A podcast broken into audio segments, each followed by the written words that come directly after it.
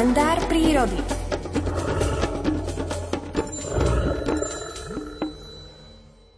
Keď v našej dedine Liptovské revúce pod masívom čierneho kameňa nebolo už toľko kráv, aby uživili kraviara, museli sa pri pasení stáda striedať gazdovia. Každých 30 dní prišiel rad aj na náš dom, lebo sme púšťali na pašu našu malinu.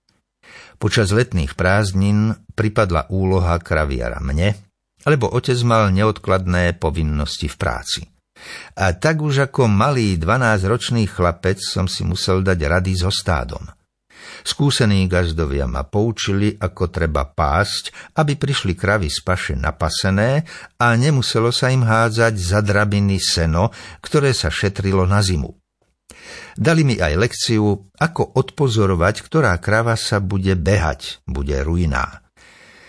Vybaveného všetkými potrebnými teoretickými vedomosťami a merindou ma vyprevadili poslední gazdovia do veľkej súteckej doliny, kde som mal po celý deň dozerať na pasenie kráv. Ako chlapec som sa na rolu obecného pastiera veľmi tešil. Rád som plieskal bičom a v lese som si mohol okolo kráv zaplieskať do sítosti. Viac ako v dedine, kde sa podaktorí panskí ľudia hnevali, že im nedoprajem spánku, keď švíham bičom zavčas rána. Keby som však bol tušil, že byť kraviarom to nie je iba bezstarostné postávanie, ale neraz aj naháňačka a hľadanie stratených zvierat, nebol by som sa na túto zodpovednú úlohu podujal. Hneď v prvý deň pastierského života som si uvedomil, aká náročná je práca kraviara. Zaraz som zmenil svoj pohrdavý pohľad na toto povolanie. Z rána ešte ako tak, ale popoludní sa problémy s kravami rozrástli do takých rozmerov, o akých sa mi neprisnilo ani v tom najstrašnejšom sne. Keď som vyšiel so stádom pred Húdikovie, stala sa hrôzostrašná vec – na všetky strany mi ho rozduril medveď, ktorý sa potuloval kde si nedaleko. Bezhlavý beh kráv so zdvihnutými chvostmi ma veľmi naľakal. Zvonce a liatovce sa rozliehali celou dolinou. Toto mi už len chýbalo, vzdychal som. Ako ich teraz v lese do jednej ponachodím a došikujem do dediny? Pri pomyslení, že by som sa mal vrátiť bez dajakej tej kravky, mi bolo do zúfania. Otec ma istotne vyláta. Ako som to pásol, že sa mi stádo rozutekalo.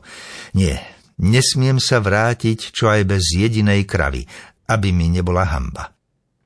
Nájsť v horskom lese a v spleti húštin kravy, na smrť vydesené medveďom, si vyžaduje priam nadľudskú námahu. Ako nikdy predtým som prosil pán Božka, aby mi pomohol a ušetril ma od otcovho výprasku a hamby pred gazdami. Tak naozaj aj takéto zaujímavé udalosti sa dejú a udiali v živote nášho spolupracovníka prírodovedca Miroslava Sanigu. Mal čo robiť, aby zohnal všetky krávy, aby ich našiel a dal naspäť do jednej skupiny a doviedol šťastne domov. Aj o týchto príhodách je kalendár prírody. Ďalší diel vám ponúkneme zajtra krátko pred pol 8.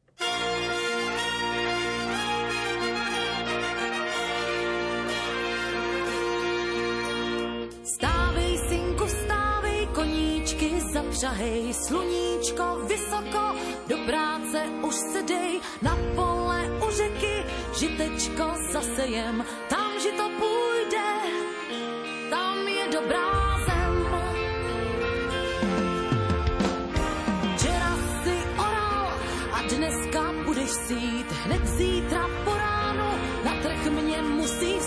vzít. Nech ty mě, matičko, jen malou chvilku spát.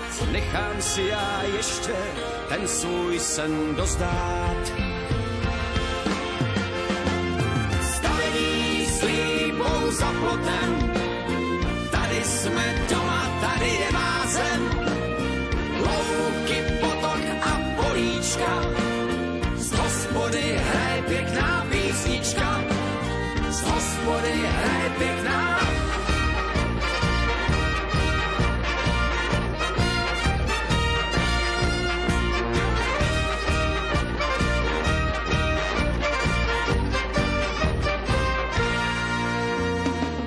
jsem já oral to pole za vodou. Tak proč ty koníčky stály za hospodou? Já dával koním pít, skoval je za vrata. Schoval si je za vrata, proháněl děvčata. Je 7 hodín 31 minút. Počúvate rádio Lumen, dnes máme stredu 23. november. A aké počasie nás dnes čaká? Toto je otázka, na ktorú si zodpovieme v najbližších sekundách.